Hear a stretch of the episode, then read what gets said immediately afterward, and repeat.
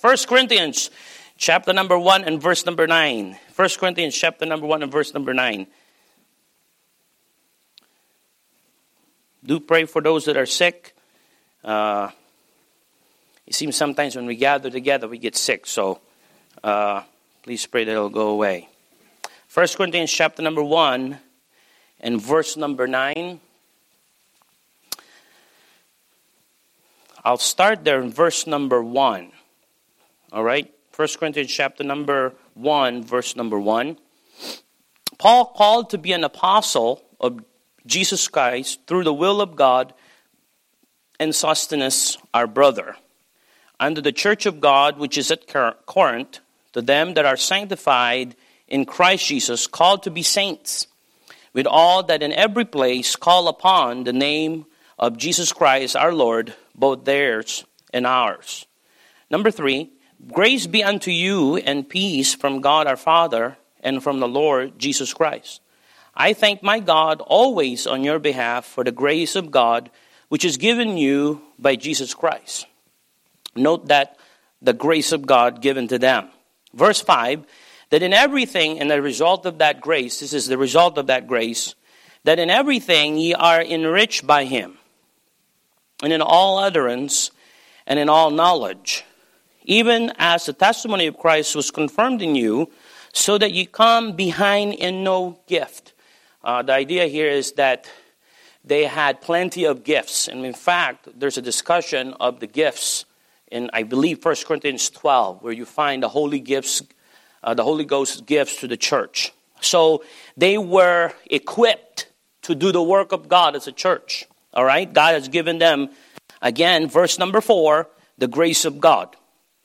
Now, let's continue here. Verse number eight. Let me finish verse 7. So that ye come behind in no gift, verse 7, waiting for the coming of our Lord Jesus Christ. Verse 8 who shall also confirm you unto the end, that ye may be blameless. Okay, who? Whose job is that? Or who's taking responsibility of that? Jesus Christ, correct? Let me read that verse again. And verse 7 says, Coming of our Lord Jesus Christ, colon. Verse 8 comes, Who? Talking about Jesus, shall also confirm, confirm you unto the end, that ye may be blameless in the day of our Lord Jesus Christ. God is faithful. And I want to talk about God's faithfulness tonight in a way that maybe will encourage us in our struggles in the flesh. As we struggle to live the Christian life, if you're honest with yourself and if we're honest together, we say that it's hard at times to live the righteous life in our day to day life. But I want to encourage you with the thought that God is faithful. And what does that mean? That God is faithful in regards to us having victory in our daily Christian life. Well, it has everything to do with it. And I hope that helps you tonight. A lot of times when we think of God's faithfulness, we run to the thought that God's faithful to provide for us. God's faithful to protect us. God is doing something in our behalf to give us something or to protect us from something, but we don't uh, go on and think about one thought. And I'm going to I'm going to stay around this, this mind, mindset and this thought that his faithfulness is what enable us to do right and have victory as a Christian. You say, well, I'm having struggles. Well, probably the struggle is this. You're not resting in his faithfulness. You are not resting in God's faithfulness. Because as we see some of the verses here, as we look at some verses and passages, we find that he tells us very clearly, very simple, very clearly, that because I'm faithful, you can do right. I'm faithful, and if you rest in my faithfulness, you can do right. Now, here's another problem we have. We know the cliches, we know what I just said, but a lot of times we don't make it practical enough that we can live it in a day to day way. Correct? So, in your life, ask the Holy Ghost in your personal walk, Holy Spirit of God, make this so personal that I know what to do about it in my day to day life. I don't want to just hear about this principle, but I want that principle to become a reality in my life. In my life as Chris Barron, I want it to be a reality in my life. I'm, I'm tired of hearing about everybody else's victory. I'm not getting victory in this particular area. I want the victory. And what does it mean for me to rest in your faithfulness? That sounds so good. But what does that mean? What does that mean? What do I have to do to rest in God's faithfulness? I hope uh, I will give you enough that it will help you. I can't answer it for you because that's your job with God. But I'm telling you, there is hope. There is hope. And may I destroy this excuse. I can't do it. Yes, you can't. Not in your own strength and not in your own credentials. But if you rest in God's faithfulness, He can do it. And you can overcome some of the things that are hunting you even to this day. Some of you need to forgive, and you cannot possibly, in your mind, forgive that person. Well, you will never forgive that person if you rest only on your ability to forgive that person. You have to rest in God's faithfulness, in that He is faithful to get us to where we need to be. Now, look at it again, verse number 8. Who shall also confirm you unto the end, that ye may be blameless in the day of our Lord Jesus Christ? How? Verse 9 God is faithful by whom ye were called unto the fellowship of his Son, Jesus Christ our Lord. And you find the thought because of God's faithfulness, there's something to do with God's faithfulness that will make me blameless someday. You see that? I'm not making this up, it's in the scripture. Now let's continue. If you're not satisfied with that, let's go to 1 Corinthians chapter number 10. I'm not going to have any points tonight, it's just going to be a thought of faithfulness and I'm going to drive it here with some of the verses I'm going to read to you. 1 Corinthians chapter number 10, and we'll start there in verse number 1, just to get the context. All right? 1 Corinthians chapter number 10 and verse number 1. That's the same people, same group of people. It says it again here Moreover, brethren, I would not that you should be ignorant how that all of our fathers were under the cloud and all passed through the sea and were all baptized unto Moses in the cloud and in the sea, and did eat, uh, and did all eat the same spiritual meat, and did all drink the same spiritual drink, for they drank of that spiritual rock, R O C K, capital R, that followed them. And it didn't leave us to define who that rock is. In Deuteronomy, talks about this rock, and it defines us for it here. It says who? And that rock was Christ. But with many of them, God was not well pleased. For they were overthrown in the wilderness. They fail in the wilderness. They were overthrown. Six. Now, these things were our examples to the intent that we should not lust after evil things. Now, we got a glimpse of where they fell. The Bible is clear. The Bible does not hide what it's talking about, how they were overthrown. And what, what was that? Class, it says right here. It'll start to begin to list it for us, verse number six. To the intent that we should not. So their lives mattered, and they're recorded for us, so that we don't have to do or fall the same way they did. And look at what it says. In verse number uh, 6. Now to these things were examples to the intent that we should not lust after evil things, as they also lusted. Verse 7 Neither be ye idolaters, as were some of them, as it is written, the people sat down to eat and drink and rose up to play. Verse 8 Neither let us commit fornication. I think they're very clear here what God is talking about. All right? Verse number 8 as some of them committed and fell in one day, fell, there's the word, overthrown, fell, in one day, three and twenty thousand. There's a lot of people that fell. There was a lot of them, though. There was two million plus. And now we see there's 23,000. God must have numbered and knew that and recorded for us. All right? Because the writer of this book was not around unless he has history back then, but the Lord revealed it to him and wrote it down. Verse 12 Wherefore, uh, where am I here? Verse number 9. Neither, let us tempt Christ as some of them also tempted and were destroyed of serpents. So he's bringing us down here some of the things that they were overthrown. Verse 10 Neither murmur ye, as some of them also murmured. So that's not a good thing to do.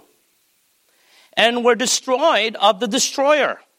Verse 11 Now all these things happen unto them for ensamples, and they are written for our admonition. I think the Bible's clear. Why is it here? Why we can read about those things. God was not interested in just talking bad about a few people. He had a reason for why he brought those up, all right? He wanted that bad example for us so that we don't do it. And look at what it says.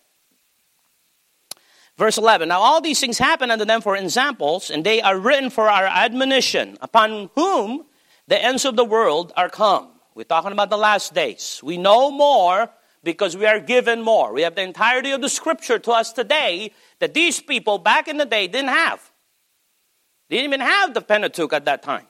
Were talking about Moses' day. Okay, look at this again. Verse number 12. Wherefore, let him that thinketh he standeth take heed lest he fall. So I think he was concerned about here. God is concerned about Christians not falling into sin. All right? Verse 13. There had no temptation. There's a quoted verse. A lot of us know this verse. Look at the power of this verse. There had no temptation taken you, that's us now, but such as common to man. Now we can refer to the list we just read. So some of us have a problem with murmuring. How do I know that? I hear you. I hear myself murmur. Do you not find yourself doing that? The leader said, Do this. Oh, I don't like doing like that. Blah, blah, blah. And if he knew this would been. That's murmuring. Okay? We have a problem with these things. How I know? Because I'm just like you. I'm a human being trying to serve God in this flesh. And so I know the problems. All right, look. There had no temptation taking you, but such as common to man. But God is faithful. And here's the title of our message all across the scripture here God is faithful. The power of that thought should help you tonight if you're struggling with anything. And some of your struggle is just over self righteousness. You know that the Pharisees struggled with that? That they were over righteous. They were self righteous, I should say. The most, the best of us sometimes are tempted to rely on our goodness. And the worst of us are then tempted that God can never forgive us. But it's all the same effect. It's all not founded in God's faithfulness. It's all of us looking at our credentials to get the job done. And God says, ain't going to happen that way. Because your righteousness is filthy rags for those that are self righteous. And for those that are wicked, God says, My grace is greater than your sin. Who's lying here? You or that voice in your head saying to you, You can never be forgiven? You can never rise up and overcome the faults and the problems you've had in your life. You can't overcome the past. I'm just always going to be this way. Who's saying that? It's not the Bible and it's not the God that I serve. Because the God that I serve is faithful. And the very meaning of that word faithful is that He is able. He can. My God can. My God can help me forgive those I have a hard time and will probably on my own will never forgive. But God can. He's faithful. He will help me forgive those people. He will help me be patient with people that on my own, uh, on my own, I can never have patience. I will lash out and be angry and get annoyed and have wrathful uh, disposition and attitude would be bad towards those people. God says, I am able. I am able. I can do it. And all you have to do is rest in my ability to do it. I am faithful. The idea of God being faithful, He doesn't fail. He does not fail. He does not fail. And he says, I'm an overcomer, and you can be an overcomer through me. You can learn to get the victory because I am faithful. Not because you've been good, not because you've been going to church a lot lately, not because you've been reading the Bible more lately, not because you're giving a lot more lately, not because you've been so quiet. You've not been lashing out in your anger lately. No, it's all because of me. If you rest in me, you can do it. I can do all things through Christ, which strengtheneth me. Look at the verse. There had no temptation taken you but such as common to man, but God is faithful. And he gives us an idea what that means. Comma. Who will not suffer you to be tempted above that you are able. What is he saying here? Temptation comes your way and you are abiding in the ever faithful one, God. God says, you can overcome that temptation. There is a way of escape. Stop telling yourself or letting yourself tell yourself, I can never win over this. Lie. It's a lie. It's a lie. It's a lie. Don't listen to the devil. It is a lie because God says, You can. You are able. I can help you. You can. Look at what it says. Is God not telling us the truth in this verse, or is He making this up? Or is this hocus pocus? Is this something we can never attain? Guys, stop playing the Christian game that you feel like I can never be in victory land. You can be on victory land. You can win. The devil tells you you're defeated because he's a defeated foe. He's just jealous. Let him be jealous. Don't join his pity party. You are an overcomer. You can through God. Pastor Chris, I don't care how loud you get. I don't care how excited you feel like you're going to say that. It's just so hard. Well, guess what? It ain't depending on me getting you excited. It ain't depending on me getting excited all about this. I'm just doing it because I'm excited for myself. That means there's some things in my life I can overcome, and I have overcome through Jesus Christ and me resting in that my God is faithful. He will do it. He will do it. He will do it. He can make me kind to be kind to the unkind. He can make me be gracious to the unthankful. He can make me feel at ease to the irritating. He can help me. He can help me if I learn to rest in His faithfulness. In His faithfulness. Who will not suffer you to be tempted above that which you are able, but will with the temptation also make a way of escape that ye may be able to bear it. Look at all the words that tells you here about that this is this can be done. God is faithful. Ye are able, that ye may be able. Now, it's up to you to believe that. I can sound all crazy about it. I can make you feel, I can insert an illustration here of a story of, of one person overcoming sin and get you all crying about it. But you have to trust God that what He says in this word to these Corinthians people that's applicable to us here at Faith Bible Baptist Church can also work for you. You have to trust that. I can't make that. I can't make that up for you. You have to do it. You have to know that because He's faithful, you can overcome whatever it is that you feel like you can't do, that God wants you to do. Look at 1 Thessalonians chapter number 5. There is water here. Wow, is that the time? For crying out loud. I'm going to quit. All right? First Thessalonians chapter number 5. I'm going to be done. I have to be done. I'll continue this another time. There's so many more verses. First Thessalonians chapter number 5. First Thessalonians chapter number 5.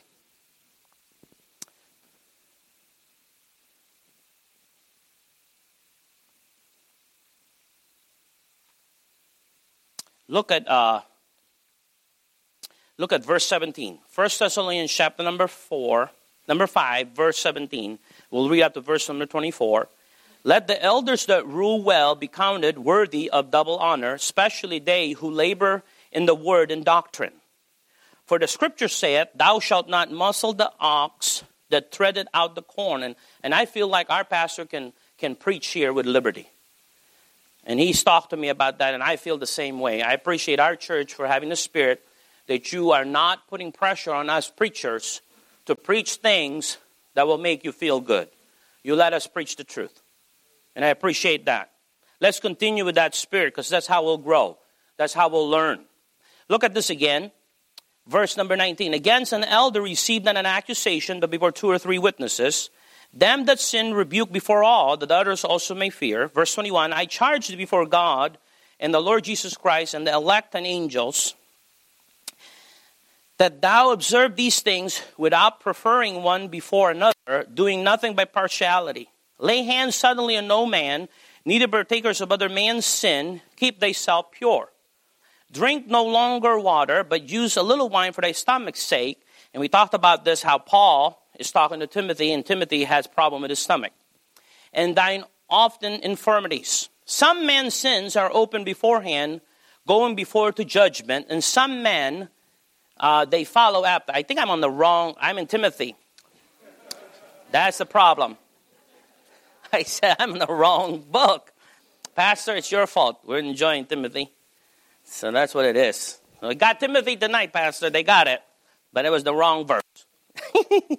Let's get done here. First Thessalonians chapter number five. Wow, what a mess. Yeah. First Thessalonians 5.12. And we beseech you, brethren, to know them which labor among you and are over you in the Lord and admonish you. So there's some correlation. Okay, you mixed it up. Verse 13, and to esteem them very highly in love for their work's sake and be at peace amongst yourselves. I can't be at peace with certain people. Well, God is faithful, you can. All right? Now we exhort you, brethren, warn them that are unruly. Look at some of the list here. Comfort the feeble minded. Some of these are good things to do. We were given things that we should not do. These are things we should now do. Okay? Comfort the feeble minded, support the weak, be patient toward all men. See that none render evil for evil unto any man, but ever follow that which is good, both amongst yourselves, amongst us here, and to all men. Here's some list. Rejoice evermore. Pray without ceasing. In everything give thanks, for this is the will of God in Christ Jesus concerning you. Quench not the spirit, despise not prophesying, prove all things, hold fast to that which is good. Take a good, critical judgment on what you're hearing. Don't believe everything you're hearing. Now, when I say critical, a lot of times that's very negative to us. No, we need to be watchful of what is true and what is not true. We need to be watchful of false teachers and those that teach the truth. We should not be listening to false teachers. We should be concentrating on listening to the truth and somebody preaching the truth. Okay? Look at what it says. Prove all things, hold fast to that which is good. Abstain from all appearance of evil. And verse 23, and they and the very God of peace sanctify you wholly. Who is it again? Who's giving the credentials here? God. And I pray, God, your whole spirit and soul and body that covers our triune being. Pastor was just talking about that this Sunday. Be preserved. Here's another thought blameless unto the coming of our Lord Jesus Christ. Why is this all possible? Verse 24, and don't you ever forget it. Don't you ever forget it. Verse 24. Look at verse 24. Faithful is he that calleth you, who also will do it. I think we taken God's faithfulness simply as God's provision and God's protection. But we don't go any deeper than that.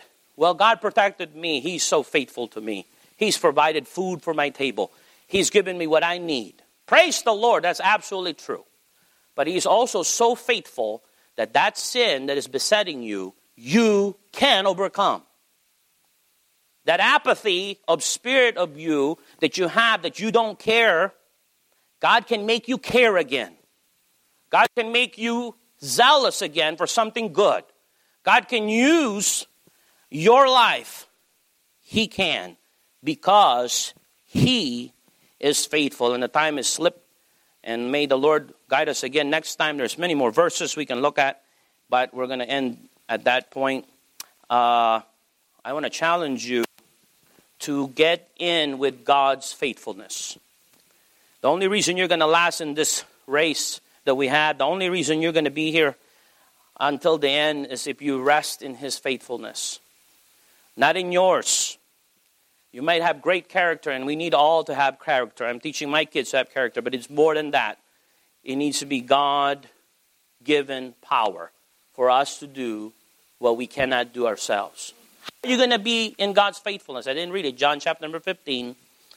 Maybe we'll talk about that next time if the Lord permits me to preach again. Lord, let's pray. Thank you for tonight. Thank you for your great faithfulness.